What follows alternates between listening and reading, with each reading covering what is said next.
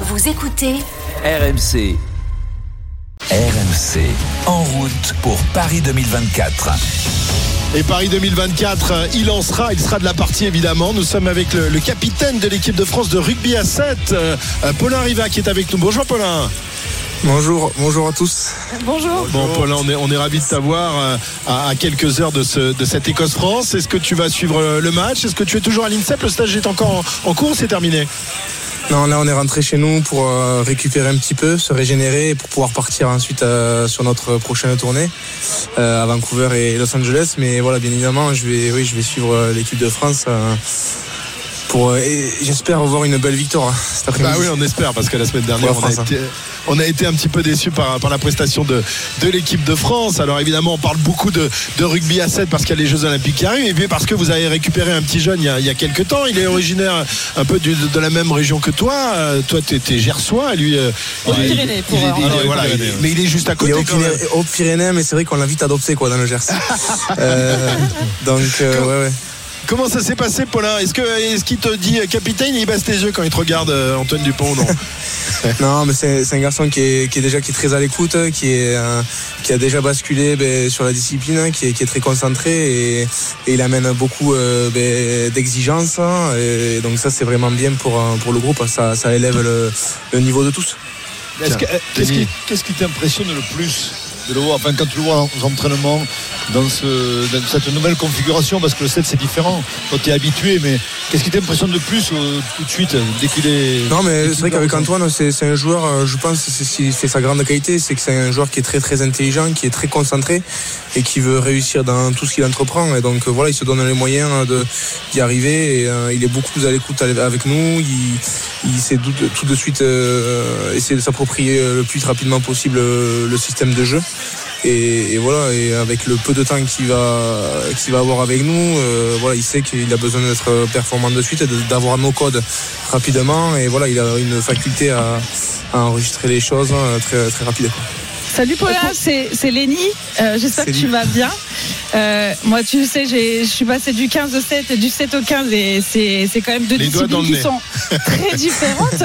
Euh, Aujourd'hui, voilà, c'est combien d'entraînements à peu près d'a- d'acclimatation pour, euh, pour Antoine qui passe du 15 au 7 Euh, Combien d'entraînements avec vous pour, euh, pour s'acclim- s'acclimater à la, à la pratique 7 Bon, ça c'est une question qui est, qui est un peu complexe, mais euh, ce que je peux vous dire, c'est qu'à chaque fois qu'il met, à chaque fois qu'il met un pied sur le terrain, il est très très concentré, très à l'écoute, et, euh, et, il est- et nous, et nous, on essaye encore plus de l'embarquer, de l'aider pour euh, pour tirer le, le potentiel maximum de chacun, parce que voilà, on parle d'Antoine, mais c'est vrai qu'il y a des garçons comme aussi Nelson Épée qui revient avec nous, qui a pas joué euh, à 7 depuis euh, presque un an, il me semble. Donc euh, voilà, c'est des garçons, on est obligé de, de les amener. Euh, Il y a un petit petite adaptation à se connecter rapidement avec, euh, ben, avec nous euh, sur euh, no- notre système.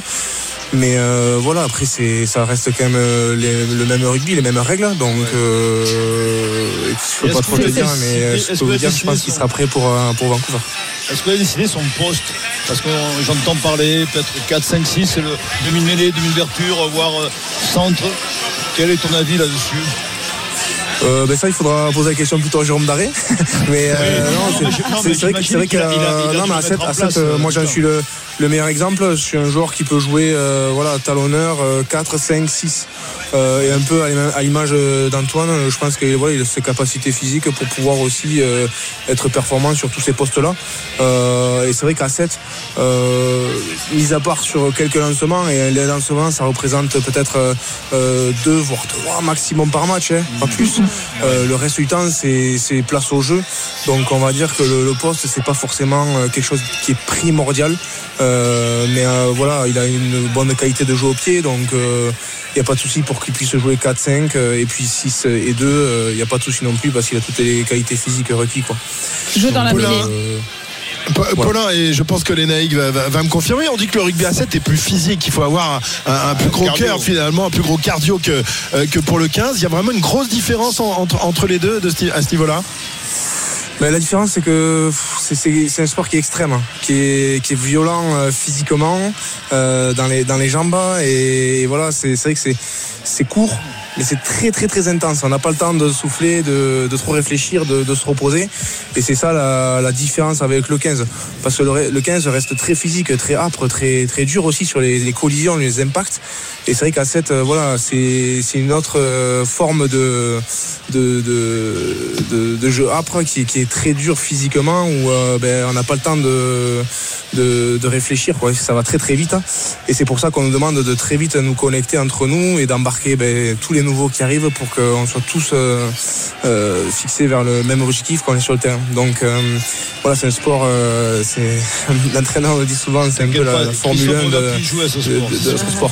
Là, là Paulin, bon, aujourd'hui vous avez un groupe qui est quand même un noyau dur, on va dire, qui s'entraîne au quotidien ensemble. Et combien de joueurs viennent de l'extérieur, comme par exemple Antoine Dupont, tu l'as cité, Nelson Epé aussi?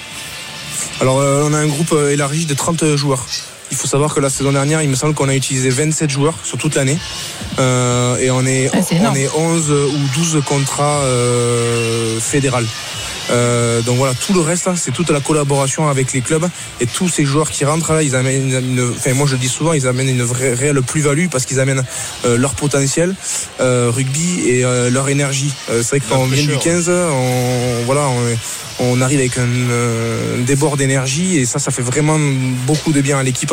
Et ce turnover là, il fait, il fait vraiment du bien et les garçons qui viennent sont euh, sont toujours euh, de, très bons très bons joueurs et ils se mettent très vite au niveau. Euh, c'est pour ça je pense qu'à l'heure actuelle euh, l'équipe de France performe. Donc voilà on a un groupe à peu près de 30 joueurs Peut-être pour recontextualiser, Paulin, euh, il faut rappeler que le- pour les derniers JO à Tokyo, les Bleus masculins n'y étaient pas, vous n'étiez pas qualifiés. Les filles, en revanche, ont terminé vice-championnes olympiques. Euh, Cette fois-ci, vous étiez, alors vous aviez de toute façon le quota en tant que pays hôte, mais la saison dernière, vous aviez aussi le classement mondial. De toute façon, sportivement, vous étiez aussi qualifié. Qu'est-ce qui a changé euh, pour, euh, dans ces quatre années pour vous préparer aux Jeux à la maison?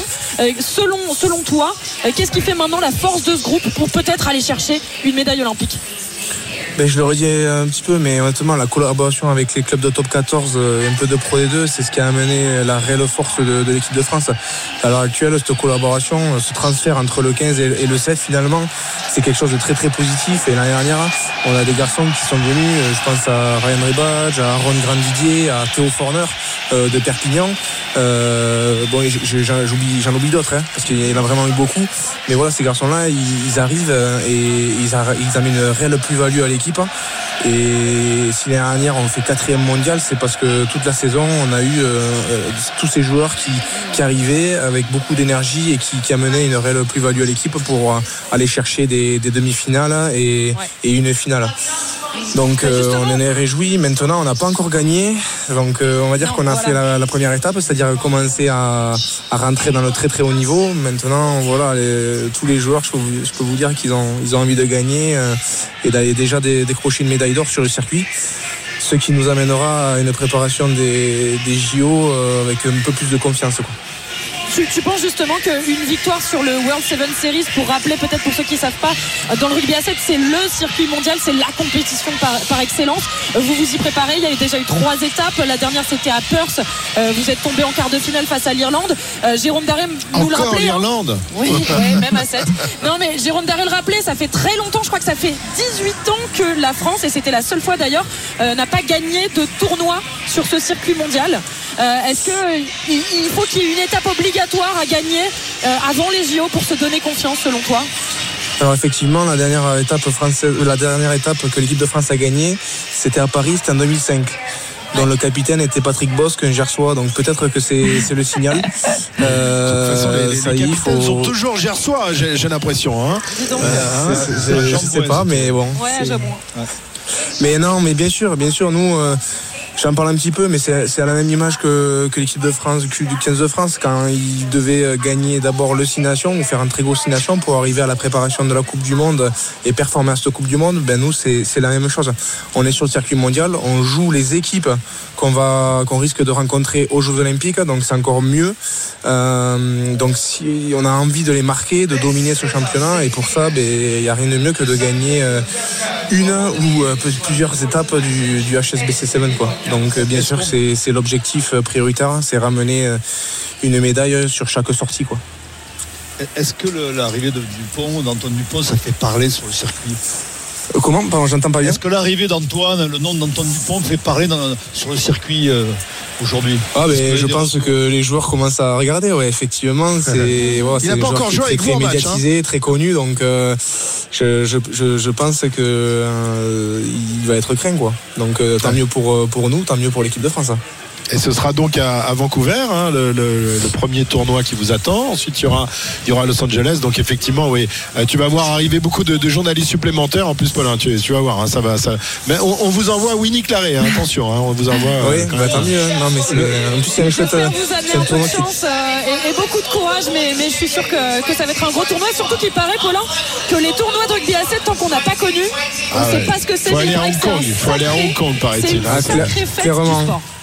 Clairement, on en parle de plus en plus, mais il faut, le vivre pour comprendre ce que c'est, pour comprendre euh, le spectacle que les joueurs fournissent sur le terrain et, comprendre euh, voilà, le, ce haut niveau, ce, rugby, de, fait de jeu et de, euh, de vitesse. Paulin, der- dernière question. Euh, Antoine Dupont est passé de 15 à 7.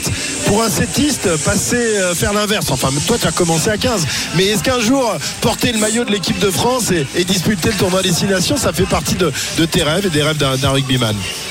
Ah, ben, quand on commence le rugby à 15, forcément, c'est le rêve. hein. Moi, je me suis toujours donné comme objectif d'essayer de jouer pour l'équipe de France. Ben, bon, là, ça avait l'équipe de France à 7.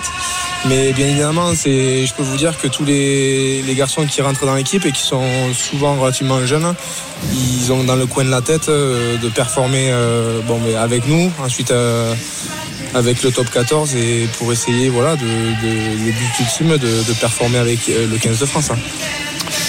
Merci Paulin, c'était un plaisir de, discuter avec toi. On te souhaite une bonne préparation donc euh, pour, euh, pour ces Jeux Olympiques et donc euh, ces tournois qui arrivent, Winnie. Rendez-vous euh, du 23 au 25 février pour le tournoi de Vancouver, le prochain. Et ensuite Los Angeles. Merci Paulin Rivard.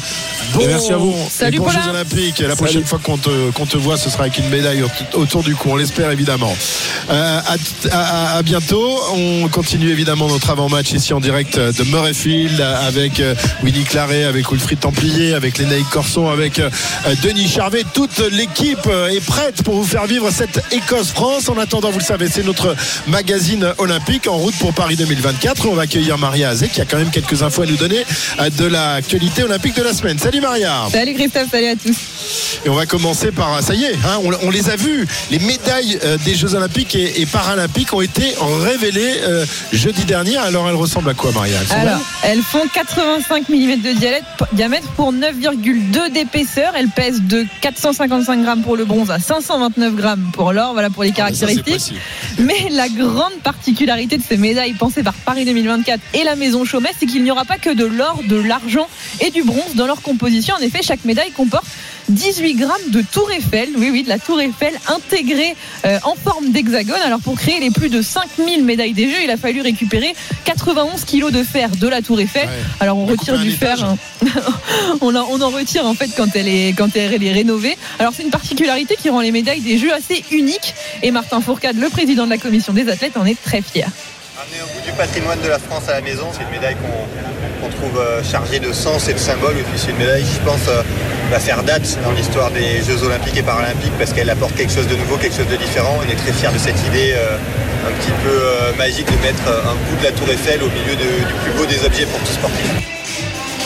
Voilà Martin Fourcade qui, euh, qui sait ce qu'est une médaille olympique, lui qui en a décroché un paquet aux Jeux Olympiques d'hiver. Alors est-ce qu'elle aura la chance de toucher une médaille euh, olympique? C'est pas sûr. Isaïra euh, Tibus a été contrôlée positive, euh, contrôle antidopage. Elle est l'une des stars de l'équipe de France d'escrime et c'est un véritable coup de tonnerre, Maria. hein. Elle faisait partie des grandes chances de médaille française en escrime, mais elle se retrouve un petit peu dans la tourmente, Isaura Tibus, après avoir été testée positive à l'ostarine. Alors c'est un produit dopant qui est utilisé en général pour augmenter la la masse musculaire.